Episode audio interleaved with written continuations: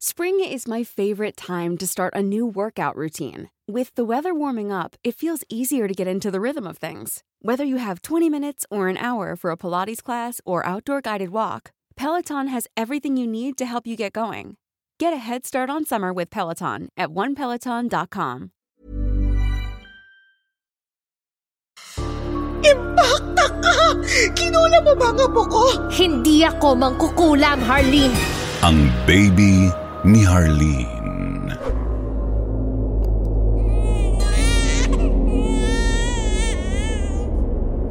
Ang binyag o bautismo ay isang sakramento o ritual ng mga Kristiyano na ginagawaran ng paglulubog sa tubig o pagbubuhos ng banal na tubig sa may ulunan ng sanggol o maging nasa edad na. Bilang tanda ng pagiging bahagi niya sa pamayanang Kristiyano. Sa pamamagitan nito, inaasahang magiging mabuting Kristiyano ang binibinyagan. Tinatawag itong binyag sa simbahang katoliko romano, subalit ginagamit ang salitang buhos kapag hindi pari ang nagsasagawa ng pagbibinyag. Magandang gabi, Sir Jupiter. Ako po si Angela. Mayroon akong isang anak na lalaki na pinabinyagan namin sa katolikong simbahan. Ginanap ang handaan sa bahay at nang gabing yun ay sinamahan ako ng nanay ko sa kwarto para alagaan ang anak ko. Habang ang asawa ko naman ay nakikipag-inuman pa sa mga kaibigang bisita niya. Ang anak ko po ay mabalbon. Buong likod at dibdib po niya ay binalot ng mahahabang balahibo. Ang sabi nga po ng nanay ko ay mukhang unggoy ang anak ko. Pero normal naman daw ang ganoon sa mga bagong silang na bata. Habang hinihele ng nanay ko ang anak ko ay may kinwento siya sa akin. Kwento raw ito ng kaopisina niya sa kanya. Tungkol sa isang babaeng nagngangalang Harleen at ang anak niyang si Joshua.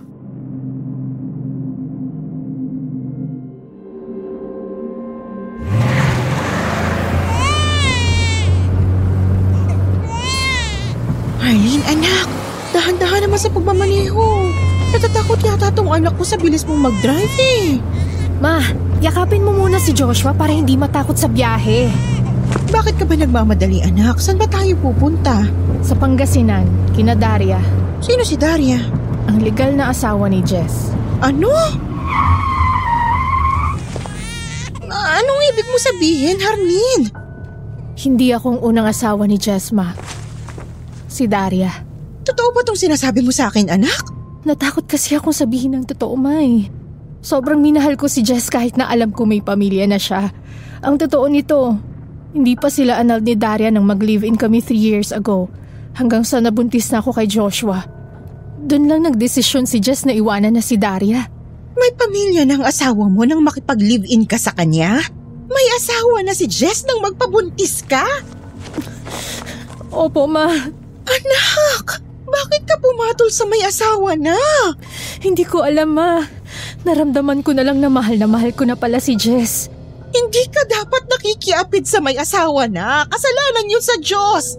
Pinag-aral kita sa isang Catholic school. Gumraduate ka ng may honors. Matalino kang babae. Bakit ka kumabit sa lalaking may asawa na pala? Patawarin mo ako, ma. Napakatanga ko talaga pagdating sa pag-ibig. Napakalaki kong tanga. Ngayon, ang anak ko nagdurusa. Bakit tayo kailangan pumunta sa tunay na asawa ng asawa mo si Jess? Para sa anak ko, ma. Para kay Joshua. Mainit ang bata. May sakit ba itong si Joshua kaya iyak ng iyak? Hindi lang siya may sakit, ma. Buksan mong damit niya. Tingnan mong dibdib ni Joshua. Santa Maria ina ng Diyos, ano itong tumutubo sa balat ng anak mo? Nakakadiri! Ah, ano yung gumagalaw na parang mga bulati sa katawan ng anak mo? Buhay ba yung mga yan? Mga uod ba yung kulay itim? Ano yan, Harleen?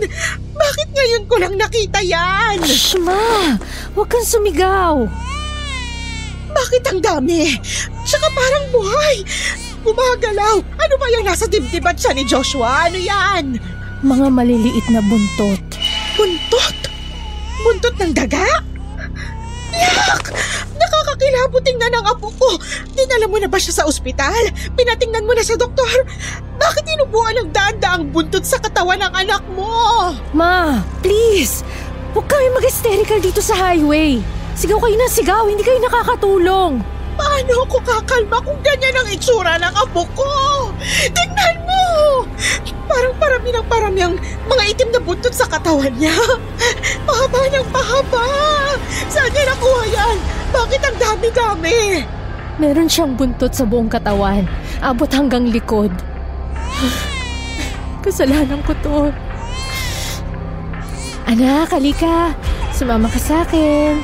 Shh, Joshua, tahan na anak. Yakap ka na ni Mamo. Shh, Joshua. Bitiwan mo yung batang yan! May sa demonyo siguro ang anak mo kaya nagkaganyan ang itsura! Ma, ano ba? Gusto mo ako tumigil? Nakakadiri ang itsura ni Joshua! Hindi ka ba nandidiri? Nandidiri! Nandidiri ako, ma! Nandidiri ako sa sarili ko! Hindi ako dapat pumatol sa may asawa na. Hindi ako dapat nagdesisyon na maging kabit. Hindi ko dapat sinaktan ng damdamin ni Daria. Hindi na tayo dapat magpunta pa sa bahay ng Daria na yan. Sa ospital tayo pumunta ngayon din! Ipa-opera natin yung baby mo! Ipatanggal natin ang mga tumutubong buntot sa buong katawan niya! Nagpunta na ako sa doktor last week, ma. Pareho lang kayo ng reaksyon. Pinandirihan niya rin ang anak ko. Hindi tayo pupunta sa ospital. Pupuntahan natin si Daria. Dahil siyang dahilan kung bakit nagkaganyan si Joshua. Ano ibig mo sabihin? Isinumpa ni Daria ang anak ko. Dumating siya sa binyag ni Joshua nang hindi imbitado. Pagkatapos buhusan ng pari ng tubig ang bunbuna ni Joshua, bigla siyang sumulpot sa kung saan at sinabuyan niya ng pulang likido sa buong katawan ng anak ko. Nagsigawan ng lahat sa simbahan, umiiyak si Daria habang bumubulong ng mga salitang hindi ko maintindihan. Nagdarasal siya habang humahagulgol at galit na galit na tinitigan kami ni Jess. Hinding hindi ko makakalimutan yung mga isinigaw niya noong mga oras ng binyag. Isinusumpa ko ang anak na bunga ng kasalanan. Isinusumpa ko ang anak mo, Harleen. Ang buntot na matagal mo nang itinatago ilalabas ng sarili mong anak. Sinabi ni Daria yon Sa loob ng simbahan? Hindi ba siya natakot sa Diyos? Hindi siya takot sa Diyos, ma. Dahil isa siyang mangkukulam. Ang kukulam? Galing siya sa pamilya ng mambabarang. Isang bagay na inilihim ni Daria kay Jess bago siya nito pakasalan. Saan ba kinasal si Jess? Kampon siya ng kadiliman. Bakit siya nagpakasal sa simbahan? Kinalimutan at tinalikuran ni Daria ang pagiging mangkukulam para kay Jess. Dala ng sobrang pagmamahal niya kay Jess, pilit niyang binagong pagkatao niya. Pero dahil sa nasaktan siya sa ginawa namin sa kanya ni Jess, binalikan niya muli ang kinamulatan niya. Bumalik daw siya sa kapis nang matuklasan niya ang text at chat namin ni Jess. Hindi na siya nakausap ulit ng matino ni Jess magmula nun kaya nagpa siya na rin si Jess na hiwalayan na siya ng tuluyan. Lalo na nang makunan siya. May anak si na Daria at Jess? Apat na buwan na sa sinapupunan niya ang bata ng malaglag ito. Dinugo si Daria at namatay ang anak nila.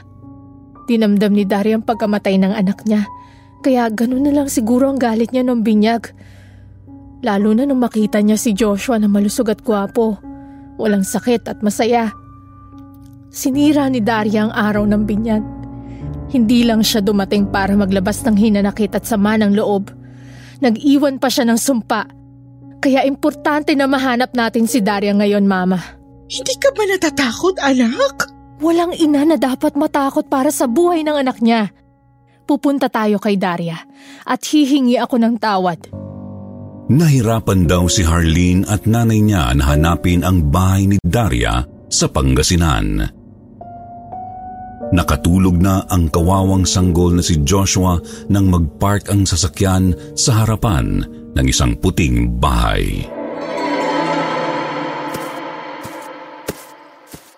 Harleen! Kumusta ka? Daria, kasama ko ang mama ko at si Joshua? Kumusta na si Joshua? Alam mo ba ang apo ko? Bawiin mo ang sumpa, gaga ka! Ma! Ano ba? Shut up! Hayaan mo nga ako ang umayos nitong gulong to na ako rin ang may gawa. Please, ma! Pumasok ka na lang sa loob ng kotse. Bantayan mo si Joshua doon. Iba talaga kapag nasakta ng babae, lalo na ang isang ina. Tingnan mo ang mami mo. Isa siyang huwara na matapang na ina. Bilib ako sa matapang na babae. Daria, kung totoo man ang sinabi sa akin ni Jess, na ano? Na Isa akong mangkukulam? oo, totoo ba? Lahat tayo ay pwedeng maging mangkukulam, Harleen. Kung nanaisin natin.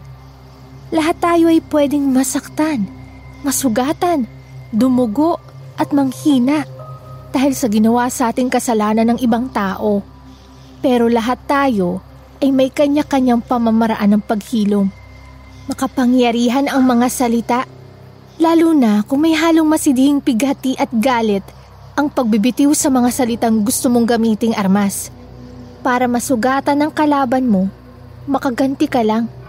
Hindi ako mangkukulam, Harleen! Patawarin mo ako, Daria. Sa pakikiapid sa asawa mo. Alam ko may asawa na si Jess pero pinatulan ko pa rin siya. Mali yun. Mali ang kumabit sa asawa ng may asawa. Nandito ako ngayon para humingi ng tawad. Bawiin mo lang ang sumpa sa anak ko na binitiwan mo nung araw ng binyag niya. Please, Daria. Nakikiusap ako. Bawiin mo na ang sumpa. Napatawad na kita, Harleen. Alam ko kung paano masaktan ng isang babae na tulad mo. Kung pagpapatawad kong kailangan mo, ibinibigay ko na sa'yo ngayon ng buong puso. Talaga, Daria? Oh, basta ibalik mo lang ang para sa akin. Biglang lumabas si Jess mula sa loob ng bahay ni Daria. Nagkatitigan sila ni Harleen bago niya tuluyang niyakap si Daria at hinalikan sa pisngi. Jess! Harleen, anak! Tignan mo! Wala nang mga buntot sa katawan ni Joshua! Wala nang sumpa! Agad na tinakbo ni Harleen sa loob ng kotse ang sanggol na si Joshua. Hinubaran siya at kinapa ang buong katawan niya. Wala na nga ang mga buntot na tumubo sa buong katawan niya.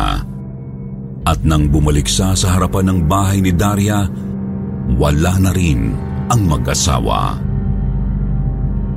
Hindi raw napigilan ni Harleen ang mga luha niya nung gabing yun, Sir Jupiter. Dala marahil ng kaba, nerbiyos, takot, pag-aalala at pagod sa pagmamaneho. Kaya napahagulgul na lang siyang bumalik sa driver's seat ng kotse. Harleen, sige anak. Iiyak mo lang yan. Ma, wala na si Jess. Pero nandito pa rin sa atin si Joshua. Halika na. Umuwi na tayo. Kailangan na natin ng mahabang pahinga. Laking pasasalamat daw ni Harleen sa Diyos at muling nanumbalik sa normal ang pangangatawan ng anak niya. Nawala na ngang tuluyan ang mga maliliit na buntot ng daga na tumubo sa katawan ng bata. Yun po ang kwento ni nanay sa akin. Natawa lang ako kay nanay, pero ayon sa kanya, hindi natin maikakaila na may mga taong may kaalaman sa itim na mahika at gagamitin nila ito upang makapanakit sa mga taong gusto nilang Hey, it's Danny Pellegrino from Everything Iconic. Ready to upgrade your style game without blowing your budget? Check out Quince. They've got all the good stuff shirts and polos, activewear, and fine leather goods, all at 50 to 80% less than other high end brands. And the best part? They're all about safe, ethical, and responsible manufacturing. Get that luxury vibe without the luxury price tag. Hit up quince.com slash upgrade for free shipping and 365 day returns on your next order. That's quince.com slash upgrade. If you thought the only way to get a more defined jawline with natural looking results was through surgery, think again. Juvederm Volux XC is a non surgical injectable gel filler that improves moderate to severe loss of jawline definition and can help you achieve natural looking results with little downtime. Even better, this improved definition lasts up to one year with optimal treatment. No maintenance required. Improve jawline definition for a smooth, sculpted look with Juvederm Volux XC. For important safety information and to find a licensed specialist, visit juvederm.com. That's J U V E D E R M.com. Not for people with severe allergic reactions, allergies to lidocaine, or the proteins used in Juvederm. Common side effects include injection site redness, swelling, pain, tenderness, firmness, lumps, bumps, bruising, discoloration, or itching. There's a risk of unintentional injection into a blood vessel, which can cause vision abnormalities, blindness, stroke, temporary scabs, or scarring. Talk to a licensed specialist to find out if it's right for you. Parusahan Pwede kayong maniwala o hindi. Pero isang bagay lang ang gusto kong bigyang diin sa kwentong binahagi ko sa inyong lahat. Huwag tayong makiapid sa asawa ng may asawa. Hindi lamang ito paglabag sa sampung utos ng Diyos, maaari rin itong magdulot ng kagimbal-gimbal na kahihinatnan sa bandang huli. At sa mga tulad kong babae, huwag niyo na hayaang sumabog ang init bago kayo lumayo sa apoy. Hindi sa lahat ng bagay, tama ang dikta ng katawan. Mas maigi ang lumayo sa tawag ng kalamnan na nagtutulak sa atin na gumawa ng kasalanan.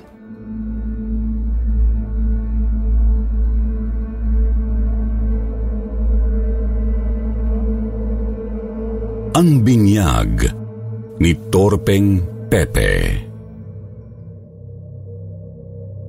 Dear Sir Jupiter, ako na yata ang pinakatorpeng lalaki dito sa looban namin. Malakas naman ang loob ko pagdating sa pagkikipagkaibigan. Pero pagdating sa babae, umuurong ang buntot ko at bigla akong natatameme. Kaya kung tawagin nila ako sa looban namin ay Torpeng Pepe. 21 anyos na ako ngayon at nakakahiyaman aminin Sir Jupiter. Hanggang ngayon, virgin pa rin ako pagdating sa, alam niyo na, sa tropa namin, ako na lang ang walang karanasan sa kama. Kaya nang dumating ang birthday ko, napagtripan ako ng mga tropa kong kaidaran ko lang, nabinyagan ako.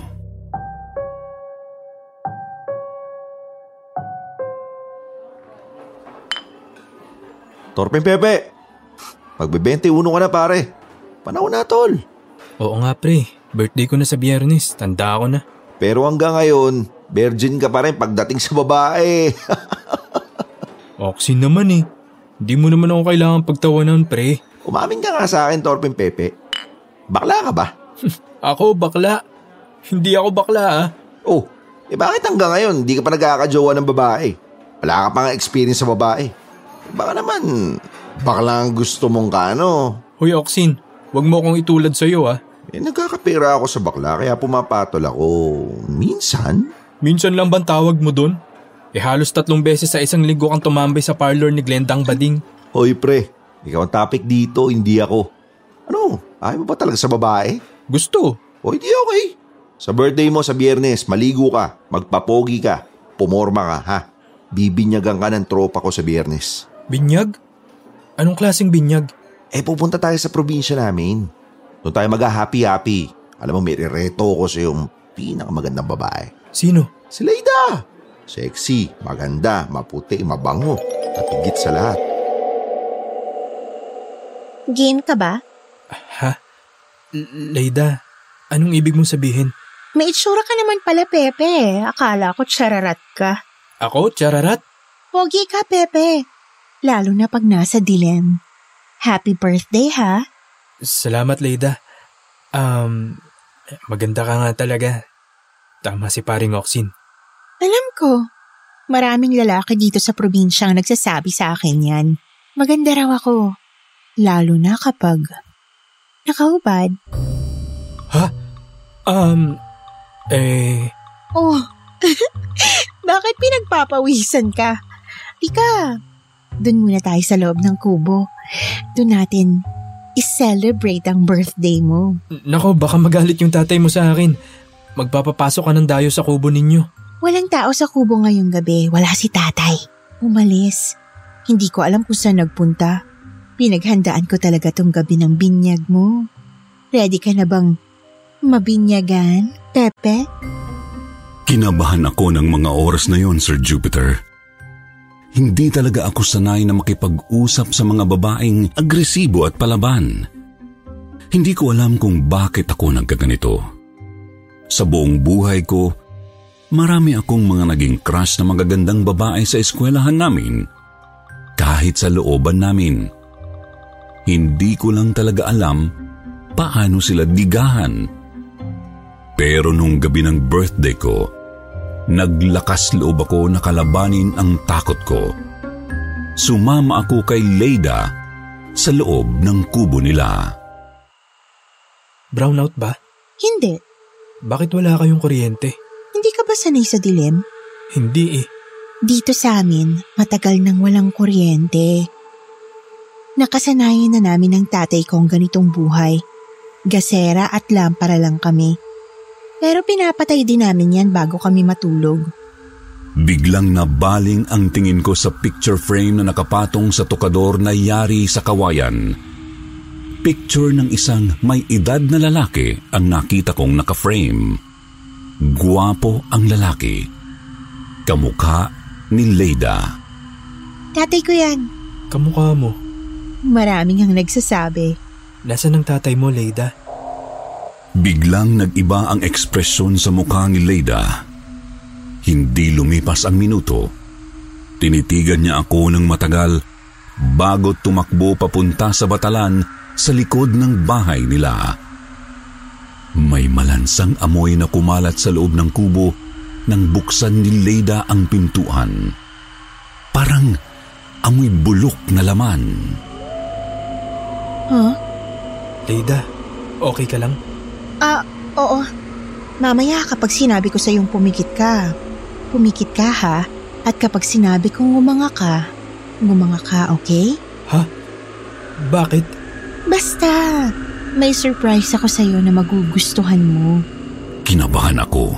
Hindi ko alam kung anong klaseng binyag ang gagawin niya sa akin. Tumayo ako ng dahan-dahan. Pupuntahan ko na sana siya nang biglang may narinig akong kumalabog mula sa labas. Kinilabutan ako. Takot talaga ako sa madidilim na lugar, lalo na kung hindi ko kabisado yung paligid. Nilakasan ko ang loob ko.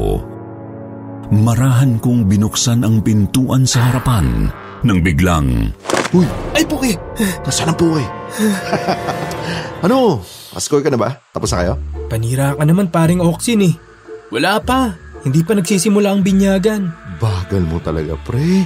Alam mo, toropi ka talaga eh. Pepe! Halika na rito!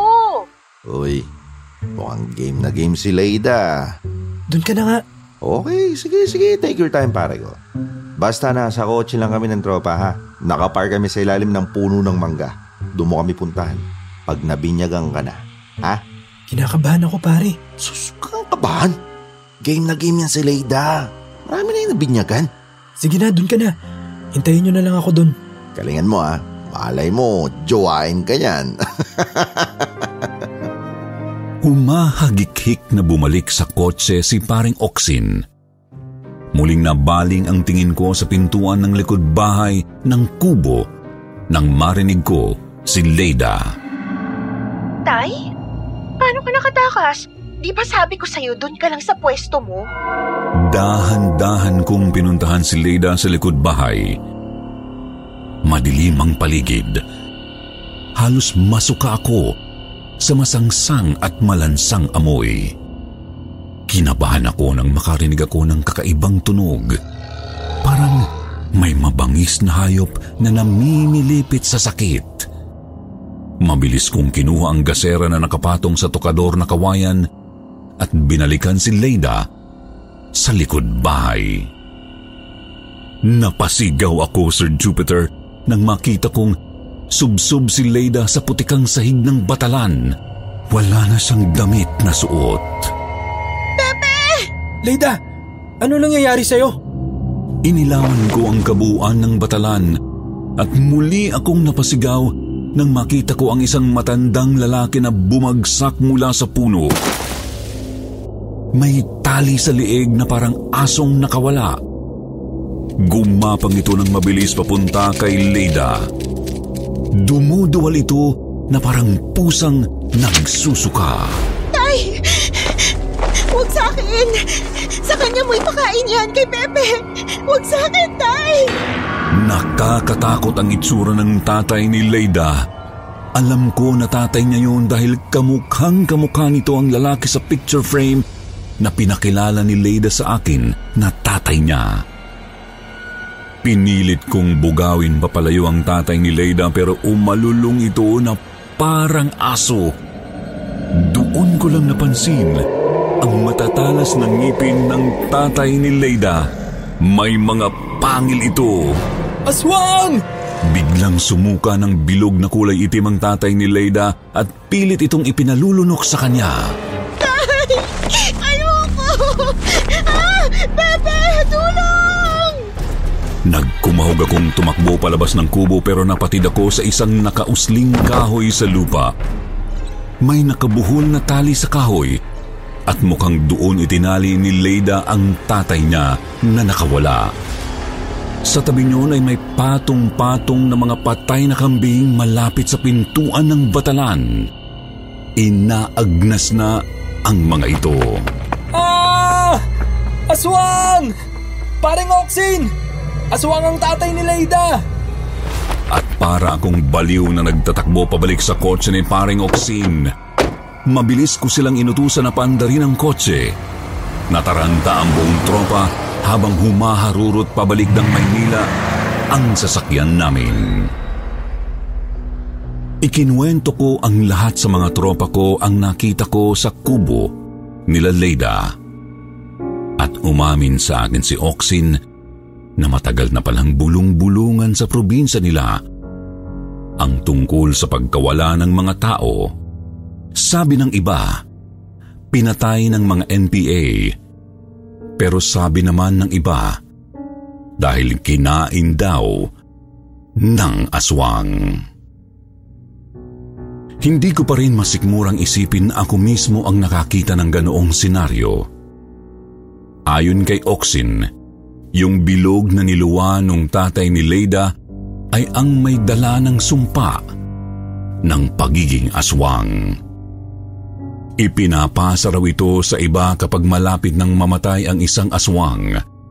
Ibig sabihin, gagawin pala akong pain ni Laida. Nakakarimarim. Nakakalungkot man tanggapin, Sir Jupiter. Pero hindi na tuloy ang binyagan. Hanggang ngayon, virgin pa rin po ako. 21 anyos ako ngayon at 21 years na rin akong walang kamuwang-muwang sa ganoong bagay. Tinanggap ko na lang ang katotohanan. Torpe talaga ako pagdating sa babae. Sa ngayon, hindi na muna ako naglalalabas ng bahay para sumama sa mga tropa ko. Natroma kasi ako sa huling gimig namin. Lalong nawala ang hilig ko sa love life. Natatakot na ako na maka-encounter ulit ng aswang. Totoo pala yun. Nakakatakot. Mahirap ipaliwanag, pero talagang nakakakilabot. Salamat po sa pakikinig. Good luck po sa YouTube channel ninyo.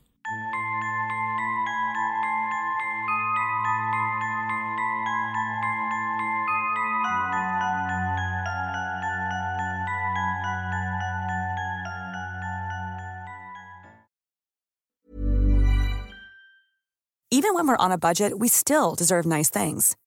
Quince is a place to scoop up stunning high-end goods for 50 to 80% less than similar brands. They have buttery soft cashmere sweaters starting at $50, luxurious Italian leather bags, and so much more. Plus, Quince only works with factories that use safe, ethical, and responsible manufacturing. Get the high-end goods you'll love without the high price tag with Quince. Go to quince.com/style for free shipping and 365-day returns.